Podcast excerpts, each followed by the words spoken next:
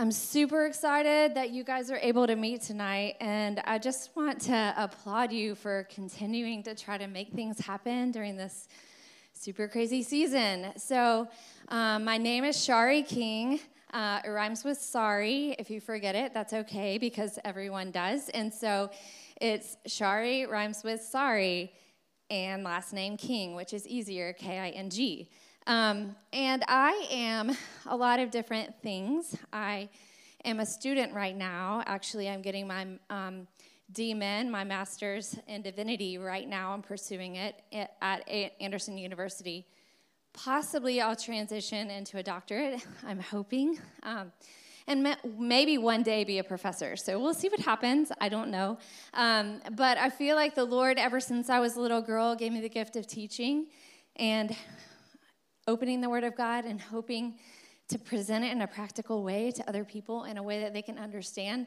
And even more than that, in a way that they feel passionate about their love for God in a deeper way. And so that has been my passion since I was probably 12 years old. I came to know the Lord at 11, um, and I felt called to ministry at 12. Now, at 12 years old, pretty much when you're called to ministry, you don't have any idea what that means. And I think that sometimes when you're called to ministry, it just kind of changes all the time. So it's good training when you're young and you don't know what you're doing because pretty much it sometimes it just changes. And with the world, I think we have to be flexible when we're doing ministry to kind of figure out how do we do it in the world that we live in. And I'm sure a lot of you guys are kind of thinking that right now with COVID. How do we minister to people? How do we love Jesus? If you're a freshman, you're trying to get plugged in, and maybe you're trying to find your place at Clemson, and yet it's hard to connect when everything's so uncertain. So, how do we continue not only to minister to people, but find a place to be ministered to? So, the world changes, and we have to change with it. We have to ask the Lord what we're doing, and that can be hard. So, at 12, I felt like I was called to ministry, and I didn't know what that meant completely. I majored in recreation management. Um, who does, is anyone in that? Yeah? Okay, so when I told my granddaddy that I was going to major in recreation management, he said, So, what does that mean? You're going to sit on a porch in a rocking chair and recreate? And so, why is your mom paying for that? And so, it was really funny. I was trying to explain to him what the major was, but I would tell him that I was you know, learning how to rock climb and teaching people how to rock climb. And then I was learning how to cave and teaching people how to cave. And then I was learning how to whitewater raft, teaching people how to whitewater raft. And he just didn't understand how that could ever be a career. Um, but it led me to um, teach rock climbing for my husband at the camp that we started. And that turned into a ministry. So we've been doing camp for 25 years for students. And we're still doing that We've been ministering in that area. We also do mission trips. We do all of these things. And so our ministry has changed in many ways since the time when we first met. So that's a little bit what I do. Um, I also am a mom, and one of my sons is here with me tonight. Jacob, will you raise your hand? Okay. So he's so awesome. He's 18 years old. He is dual enrolled, so he's finishing out his senior year. And next year we'll be going to college. And then I have another friend with me. Her name is Shauna Asbell. And you guys need to totally clap for her because she's working at Starbucks at 5 in the morning. So being here tonight is a super big sacrifice. yes. Um, so that's a little bit about me. I have a ministry with my husband. I'm also a pastor's wife. So there's just a lot of roles that I have in my life that I juggle, and sometimes parts of them are busy and sometimes other parts aren't. And in some weird way, the Lord just helps us balance it all. So, um, I just want to let you know that that's a little bit who I am. Um, and as I was preparing this message, I was super excited because I feel like so many things have been canceled lately that I'm so excited to be here to you guys, uh, with you guys, and I've really been thinking about this message. And one reason I've been thinking about it and the subject of this message is because I think it's something that our world really needs. I think it's something we've needed for a long time, but now more than ever. And so, you guys are in a series where you're talking about intimacy with God. And so, I talked to some of your leaders. We had a great dinner before I even came, and they were talking about how you guys have gotten some good practical teaching on how to have personal intimacy with God. And those are all great things that I want you to like move forward with. This is a different kind of message about your intimacy with God. This is a little bit more about if you're already in an intimate relationship with God, if you understand that you need that intimacy, why is it so significant for you to continue to foster that to our world? So, the title of the message today is going to be What is a Witness and How Can I Be One? What is a witness and how can I be one? So, I don't know if you guys are like me. When I was young, the first mission trip I went on, I was 13, and we went to Mexico. And one of the things that we did, I don't know why they made me as a middle schooler do this in a language in a country where I didn't even speak the language. But they sent our entire group out into the community where we were supposed to ask people if they knew Jesus. Just random people who we didn't know. Now, I didn't know Spanish, so I don't really know why I was doing this, but because I guess I'm a white American, I had a translator with me, and maybe that was like intriguing to the culture or whatever. And so we would go up to people and ask if they knew Jesus. We would kind of go through a track. It was the most intimidating thing I had ever done. I'm talking not only to people who don't speak my language, but I also don't know their culture very well because I'm just really only 13. But it was my first experiencing doing this thing that people always told me you're supposed to do go and make, be a witness, go witnessing. And so for me, the term witness or the term witnessing felt intimidating. Now, I don't know what your personality is. Maybe you're just like a total out there person and you don't care how you're received and you can just say stuff and walk away and let it all like go off your back, but I'm just not like that. I, I feel like I'm one of those people that when I'm in a conversation with people, I, I just kind of feel it. I can feel what's going on around me. So the awkward that I felt when I did that, like in the park witnessing or door to door witnessing, super hard for me. I want to connect with something. I want to know uh, with someone. I want to know who they are. I want to know what they're about. I want to know that the things that I'm saying to them are going to go somewhere. And so for me, this was a hard form of witnessing. And I don't know if you guys have ever felt that way. Well, my, senior, my freshman year in college, I went to Appalachian State University. So I don't know if you guys know where that is, or any of y'all maybe transferred.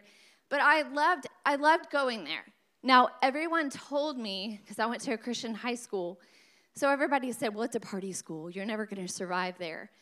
And so I kind of got scared when I first went that I would lose my faith or, um, or whatever, just become a party girl and all that kind of stuff.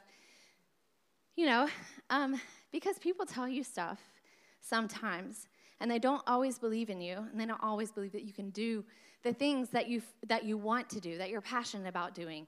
A lot of times you hear the negative. And so when I got to school as a freshman, and I was scared to be honest, I wanted to connect with people first thing, and it was hard. I didn't.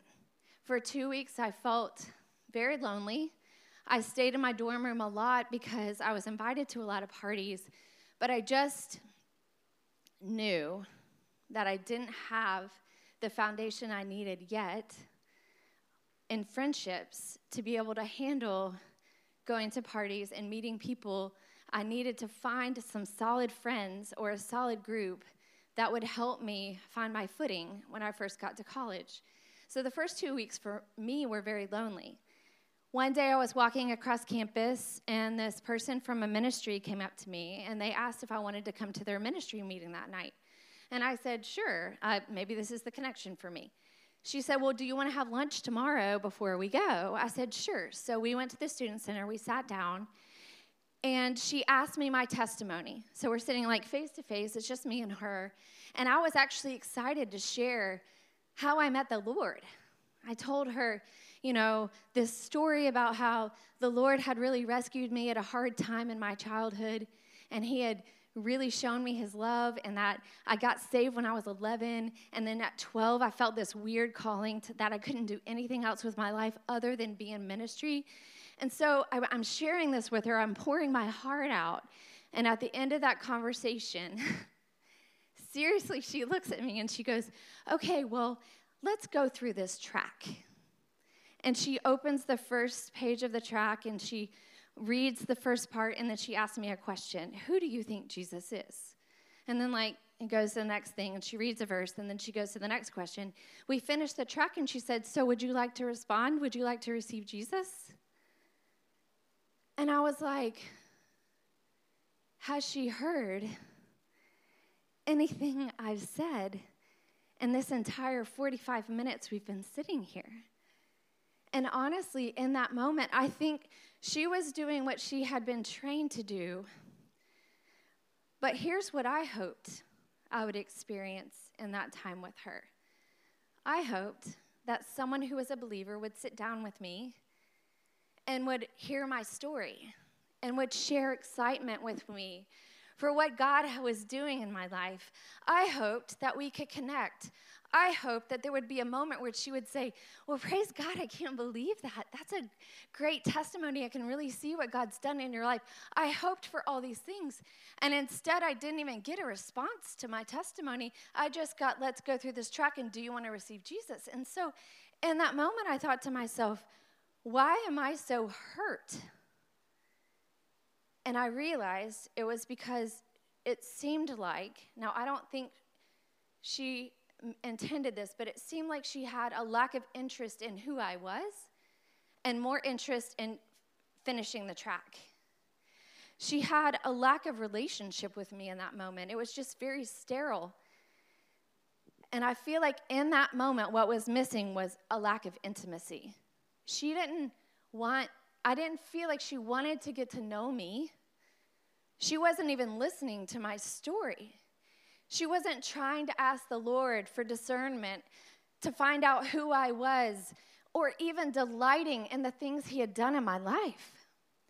And so I literally left discouraged, thinking I have been alone in my dorm room, pretty much just going to class and hanging out and eating with friends, yes, and hanging out with them, but not going out at night. I was developing friendships with lost people, but I didn't have any Christian friends. And I'm thinking I could have connected in this moment to someone if they had just expressed some sort of desire to have a relationship with me.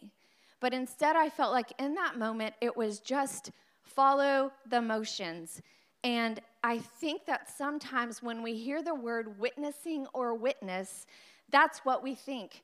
And here's the reality I'm a Christian, so I want to be, believe the best about her. I want to believe that she was really trying to do what she had been trained to do, and she just kind of missed the mark. And I can say that because it's been years of separation, and I can look back and say, look, she had a good heart. I think she was really trying. But a lost person isn't going to say that. A lost person is going to say, She was just using me to get another check on her box to try to find someone who was saved, who she could save and tell someone what she had accomplished. And I think sometimes the world becomes jaded because we don't show the same intimacy and desire for relationship and connection with lost people as Jesus did. Because let's get real. Jesus doesn't just stand up in heaven and read us a track and just say, What do you think? He became a stinking man and he lived among us and he desired to be with us and among us so that he could understand us as humans. And then, not only that, he said, I'm gonna die for you. And I'm gonna show you the path you're gonna take because if you believe in me, you will die too, but you will raise from the dead just like me. And you will come and you will be with me forever. And that is intimacy. A God who doesn't stand afar and do things robotically, but cares about who you are and how you feel and what you're going through, and is a faithful God, like we just talked about. Because he sent Jesus, he honored his promises all of the promises of the Old Testament lead up to what Jesus did and what he accomplished and what he is still accomplishing now. And so tonight, I want to read to you from Acts 1 through 7, because this is a great story, is a great section of scripture that speaks about how we need to have intimacy with God if we are going to be doing this thing called being a witness in a correct manner, in a way in which it can be received by the world around us. We need to know who Jesus is. We need to be saved, yes, but we need to continually be saved by Him from the things that hold us back so that we can share our story with other people.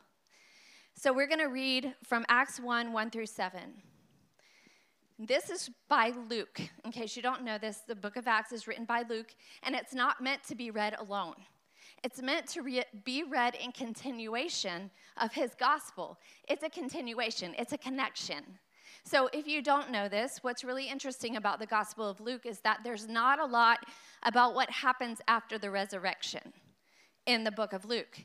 And Luke does that because he knows he's going to write about all of that in Acts. He knows he's about to write a whole other book. And so he doesn't concentrate on the days after the resurrection uh, after the resurrection. It actually like cuts it off a lot faster than the other gospels because he knows I'm going to pick this back up in Acts. And so it's really neat and that's where we are right now. So Acts 1 1 through 7 says, I wrote the first narrative, that's the Gospel of Luke Theophilus, about all that Jesus began to do and teach until the day he was taken up, after he had given instructions to the Holy Spirit to the apostles he had chosen, after he had suffered. He also presented himself alive to them by many convincing proofs, appearing to them over a period of 40 days and speaking about the kingdom of God. While he was with them, he commanded them not to leave Jerusalem, but to wait for the Father's promise, which, he said, you have heard me speak about. For John baptized with water, but you will be baptized with the Holy Spirit in a few days. So when they had come together, they asked him, Lord, are you restoring the kingdom to Israel at this time? And he said to them, it's not for you to know the times or the periods that the Father has set by his own authority.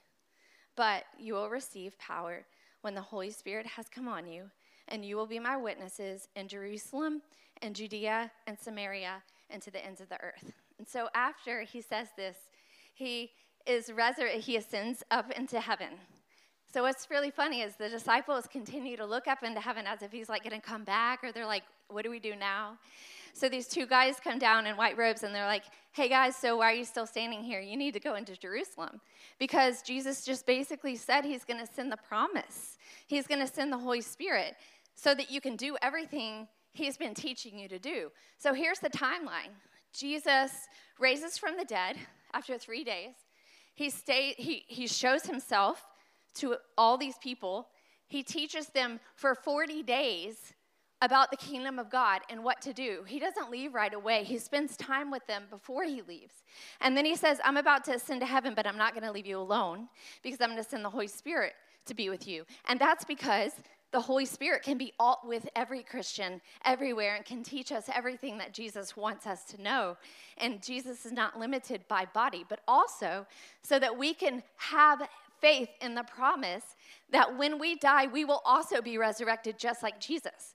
So here's what's going on, and this is what I love about Acts is that in the whole Old Testament, the Jews are waiting for all of these promises of God to come true.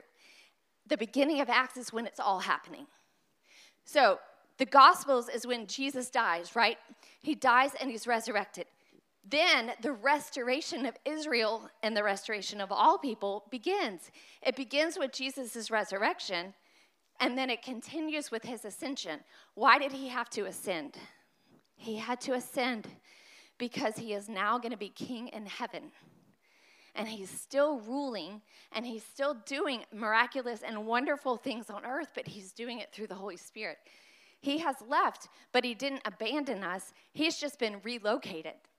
And yet he sends the Holy Spirit to come down and help us. And what he's telling the disciples is, I am leaving, but I'm not leaving you alone. You're not alone. I care about how you feel. I care about how you develop. I care that you know that there's a path in front of you. I care that you know that you're not going to be abandoned and that you continue to understand your salvation. I care about all these things. So I'm sending the Holy Spirit, not only because I care about you, but because God already promised in the Old Testament that He would do this, that the Spirit of the Holy Spirit would be poured out on earth. So all of these promises that God says are now coming true. I have ascended, I'm going to be king. The Holy Spirit's about to come, and then the gospel is going to spread to the ends of the earth. And this is what's amazing is that Jesus says to them, now that all of this has happened, that I've taught you all these things, you get to go and be witnesses. So, what does it mean to witness? What did it mean to witness to the people to whom Jesus was saying this? Well, this is what I believe. From this passage, a witness provides proof of salvation and transformation. Proof of salvation and transformation. The key thing here, the key message that these disciples took is that Jesus is not dead, he has risen. And if he hadn't risen, we wouldn't have the Holy Spirit. And if he hadn't risen, all of these miracles that start happening in Acts wouldn't be coming true. If Jesus hadn't risen, you would not see us be able to preach and people get saved. If he hadn't risen, Peter wouldn't walk into the temple court and tell a lame man to walk and him spring up and run for joy through the temple because he was never allowed in before because he was lame, but now he can go and worship. Look, the kingdom of God is coming. It is here. Look at all it, all that's happening and it's not happening through Jesus now specifically as a man, it's now happening through the disciples because they have the Spirit of God in them. And so, this is what's awesome. The kingdom of God is now happening, it has started. All of the things that God promised are coming true in this moment. And so the disciples have heard about all of this. Now, they don't understand it all, but Jesus is like, now it's for you to go and tell people that I have resurrected. And because of my resurrection, your lives can all be changed, not only here, but for all eternity. And this is why it's so important for us to believe that the resurrection is real. Because if we don't, we really have no message. If Jesus didn't resurrect, we have no life. If Jesus isn't sitting at the right hand of God, he can't save us, but he is. And that's what the wit- that's what we're supposed to witness. We are witnessing to other people that not only is salvation real because Jesus has resurrected, but salvation is real because we are experiencing transformation. Look, salvation is awesome, and telling your story of salvation is awesome, but if it stops there and people don't see you become a changed person, it's kind of stagnated. And the reality is, being a witness is not just of salvation, but also of your transformation. And that's why intimacy is so important because we're not going to be transformed if we're not pursuing intimacy. Let me tell you um, an example. When I was young, I experienced um, a lot of, I was in and out of a lot of families. It was hard. Um, I did not have any great father figures at all. In fact, I've, I had some abusive father figures, and all of these things for me caused me to wall myself off. I felt very scared of people. I was scared to open up. I was scared to be rejected. I was scared to share parts of myself that people would make fun of me. I was scared I wouldn't be good enough. I performed in school and sports and everything so hard, I was just looking for someone to be proud of me. I was so walled off with my emotions and I did not let people close. The irony is, I felt so alone, but when I talked to this girl who I went to elementary school with, she said, Shar, you don't understand. No one saw you that way. I felt like you were the most popular girl in school. But inside me, I felt like I had no connection to anyone because I was scared to have anyone get close to me to see my family, to reject me, to say terrible things about me once they got very close. And none of it had to do with me, it had to do with what was happening in my home. And so for me, I created two worlds. I created my Sharie world at school, where I tried to be a different person, perfect person, nice and happy. And then I went home and I was miserable. And that's really how I felt when I was young. Now, let me tell you what's awesome. When I was saved at the age 11, I understood that God cared about me and did not want me to live that way. And that's part of my salvation story. Jesus came in and told me he would be my rescuer, and he was. He started healing me from the moment that I came to know him because I felt like he heard prayers from a girl who felt like she didn't deserve for God to hear her. And so, if you're a girl who you feel like is walled off and lonely, and the God of the universe decides to hear you and starts answering your prayers, I'm gonna tell you how that feels. It feels special, it, you feel noticed. You feel like somehow, for some reason, a God loved you. God loved you. How does that happen? I don't even know. But it made me so dedicated to God that I didn't want to do anything but to serve Him with my life. And I was transformed. And let me tell you how much it transformed me. I'm not afraid to open myself up to people now. Am I still afraid of rejection sometimes? Yes, I am. But here's the difference. When I was young, I was afraid to open up because I felt like re- rejection would defeat me. Now I know that even if I open up, even if I'm vulnerable, my Savior is capable of protecting me and healing me if I get hurt. So I'm not walled off from you guys. I can share things that I wouldn't have shared before. I can open myself up to friends and like share the most deepest hurts that I have and my failures. I can confess sin and receive forgiveness. There are things that Jesus has done in my life that would not have happened otherwise. And that's what it means to be transformed. Let me tell you why this is awesome when we're talking about witnessing. Because if I tell someone that first, if I tell them, I was walled off, I had a really hard time, but God has helped heal me of that. They say to me, Well, what does that mean? How did God heal you? And then that opens up the door for me to tell them about the Jesus that I love. And when I tell them a story like that, they say, Well, what does that mean? And so then I can bring verses into it. I can start telling about salvation and how I was saved. But the transformation, the real life stories, the things that God is currently doing in me, not just my salvation story, but my current change, my current condition, the, the, all the things I should not be today, but I am for some reason, the abuse did not stick to me and create a person who was walled off, bitter, and mean. I'm a new person because of Jesus Christ. And that's what it means to witness. That intimacy produces this desire for us to tell of all the good things that God not only has done, but is still doing. And so, if we're not pursuing intimacy, our faith becomes stagnated. Look, Jesus is king on the throne in heaven. He is still working, he is still moving. He did not ever stop.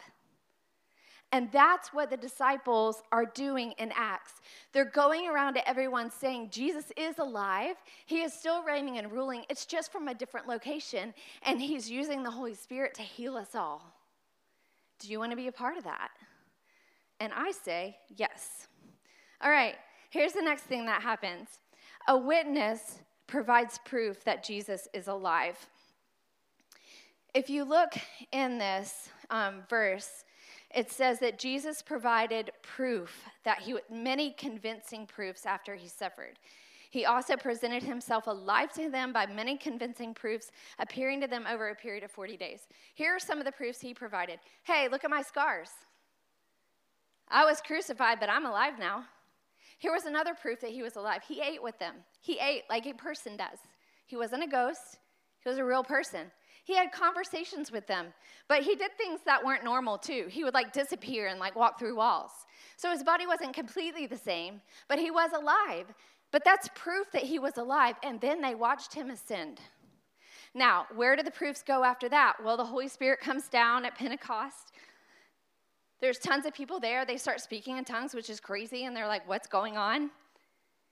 Then Peter and John are walking into the temple. I mentioned this before. Peter sees a lame man and he tells him, Be healed. The lame man goes running into the temple. He had never done this before. And he was beyond the age that Jews believed a man could be healed. There's so many miracles, there's so many like things behind that healing I can't even go into. These are all proofs that God is alive. Peter preaches and 3,000 people get saved on Pentecost. That was a move of God. There's shaking, there's lightning, there's storms, and people are going, What's going on? And the disciples say, Okay, so God's Spirit's coming. Y'all been waiting for this for years. It's happening now. This is proof that God is not only alive, but working. So I want to ask you guys this question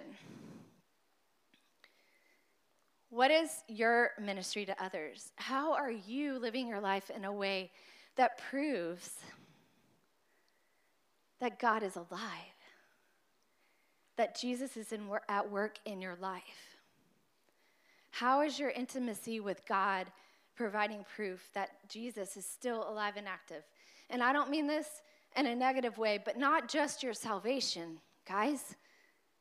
How is He still working out your salvation? What is your story now, and how is it continuing? Because these stories of like real life struggles and what God does in them are the ones that really people are going to connect to and ask you more. They're going to say, Tell me more. Tell me more. Okay, so the next and the last one that I want to talk about is a witness participates in God's restoration. A witness participates in God's restoration. So let me tell you what this means. A lot of us think of restoration in different ways.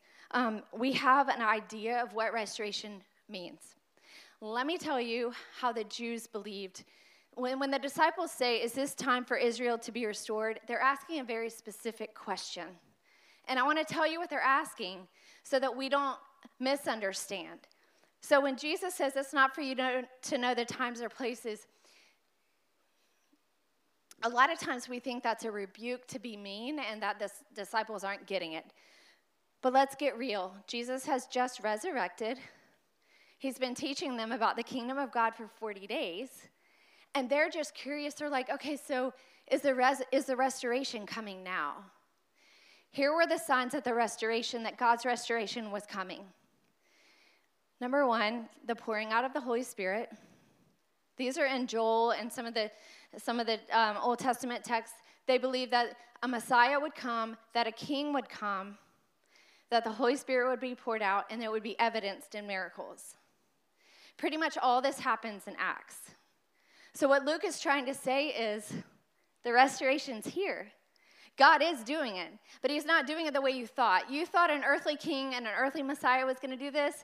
God is going to do it, but He's doing it through a heavenly king and a heavenly Messiah. And He's doing it through His Spirit, which He poured out in us. And then, this is the best part of it. This is what I love. The Jews thought the restoration was just for them. And so, this part of the verse where it says that it would be in Jerusalem, Judea, Samaria, and the ends of the earth, what Jesus is saying in that scripture is it's going to be for the Jews. And guess what? That happens at Pentecost. 3,000 Jews get saved. But they are Jews from all over. So when they go home after they get saved, they spread out to Judea. All right? And then something really neat happens. Philip decides, I'm going to go to Samaria and I'm going to minister there. Now, let me tell you about the Samaritans. They were Jews, but they felt like the rejects of the Jews. The Jews didn't consider them complete Jews. And so the promises of God in the Old Testament say that these on the outskirts who are Jews will be brought in, that all will be accepted. When the lame man is healed, he's one of these outskirt people too. He's outside the temple. He's never been able to go in. He's walked people every day go in and out of the temple, and he can't go in. I've thought to myself, I wonder if when Jesus was alive, he walked into the temple and maybe he didn't heal this lame man. Now, this isn't in the scripture, but I wondered this. Maybe Peter saw this guy, right? And he's like, why didn't Jesus heal him? It's possible. This lame man came every day and just couldn't go in. So maybe after Jesus' resurrection, Peter and John are walking into worship and he sees the lame man, and Jesus says, Yeah, now's your time. You heal him through my spirit. And then watch what I'm going to do. I left this guy for you, Peter. Who knows? I don't know. That's just imagination right there. But I'll tell you, he was the guy on the outskirts that wasn't accepted and Jesus says, You can go in there now. You can worship in the temple for the first time ever. You've sat outside, but now come in. So that is Samaria.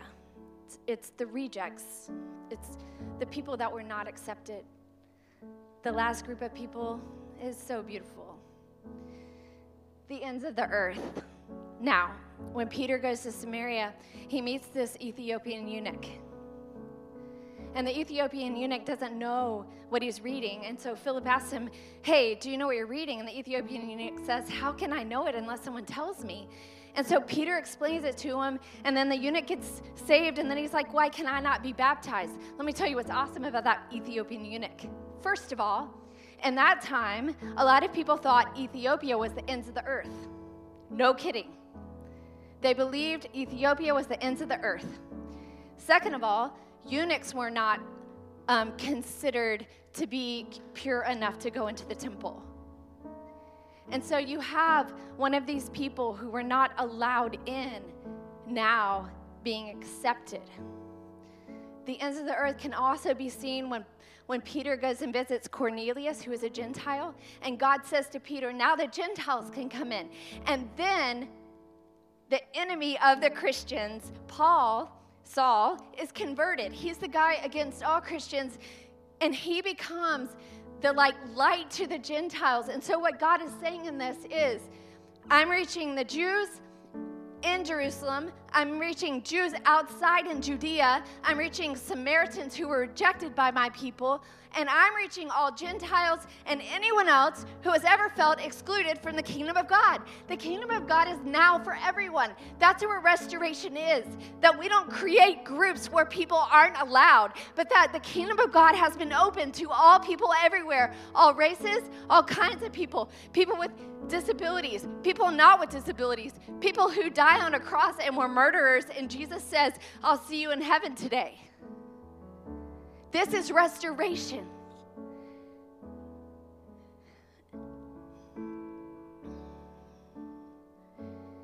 All of these people's stories tell us about their interaction with a God who is alive. How are you interacting with your God who is alive? Because He's giving you stories He's giving you opportunities to tune into Him and to become part of this restoration for other people and for yourself. You have this great opportunity, but it requires intimacy with Jesus. Intimacy with, intimacy with Jesus is the fuel of your witness, it's the fuel. It keeps it from being dry, it gives it gas it makes it go.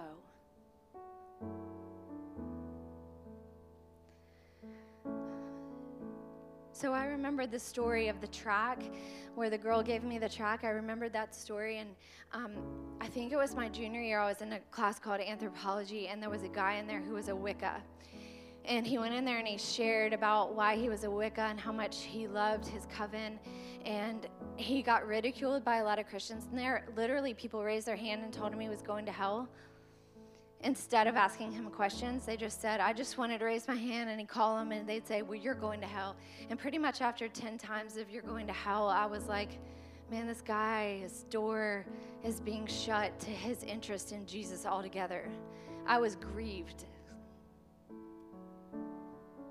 so I went to walk out of the building, and somehow I ran into him. And so I was scared actually to talk to him because how is he ever going to receive anything about the Lord after being slammed so many times?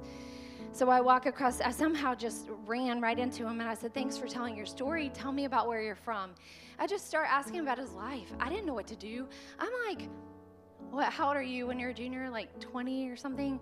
And so I'm like a 20 year old just girl. Like, what do I have in common with this giant, tall guy who lives Wicca, right? You know? And so I just start asking about his family. And he just starts telling me that his family was broken. And when he joined the coven, he had friends and acceptance. And really, that's where he was hurting. You know? I just kept asking him questions, and he just said it doesn't help much that every Christian I meet tells me I'm going to hell. And literally in the next sentence, he goes, So, where are you from? And I start telling him my story. And then he said, um, I told him about Jesus. And I was like, I know a lot of people just hurt you, but I'm, I'm a Christian and this is what God did in my life and this is why I follow Jesus. And so he asked me a bunch of questions. And so by the end of the conversation, I honestly, I'm telling you guys, I don't know how this happened because I was terrified talking to him.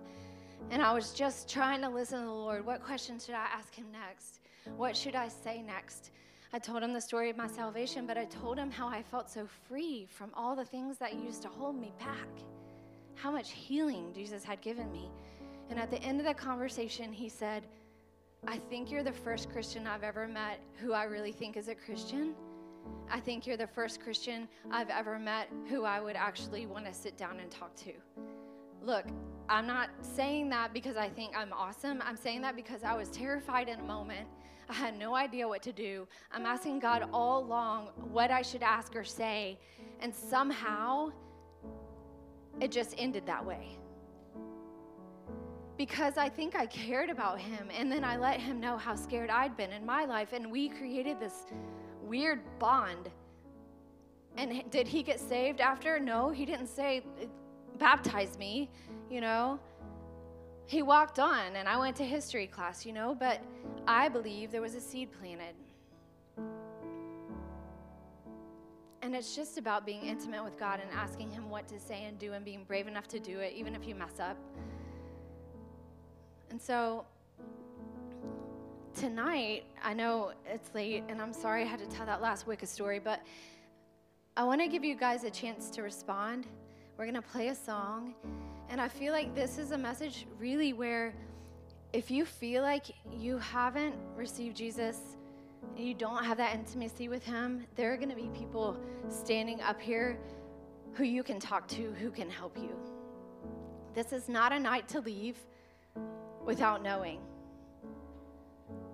And secondly, if you do know Jesus, but you just haven't been trying to become intimate with Him in a way that tells your story, this is a time to come up and, pre- and repent and say, Jesus, I've just been thanking you for my salvation, but I really just don't have anything beyond there. Salvation is holistic, it changes us. It transforms us in ways that we can't control. God wants you whole. He doesn't just want you saved, He wants you whole as a person. He will continue to heal you so that one day when you see Him, you guys can sit down and talk about all the things He did. It's a time of celebration. It's not supposed to be a time of intimidation. When you meet your Savior, you should be just so excited to embrace Him for all He's done. So we're going to sing. I'm going to close this out. Lord, I thank you for this time. I pray that everyone will respond in the way that they need. Lord, lead them and guide them. Thank you for allowing us to be together. In your name I pray. Amen.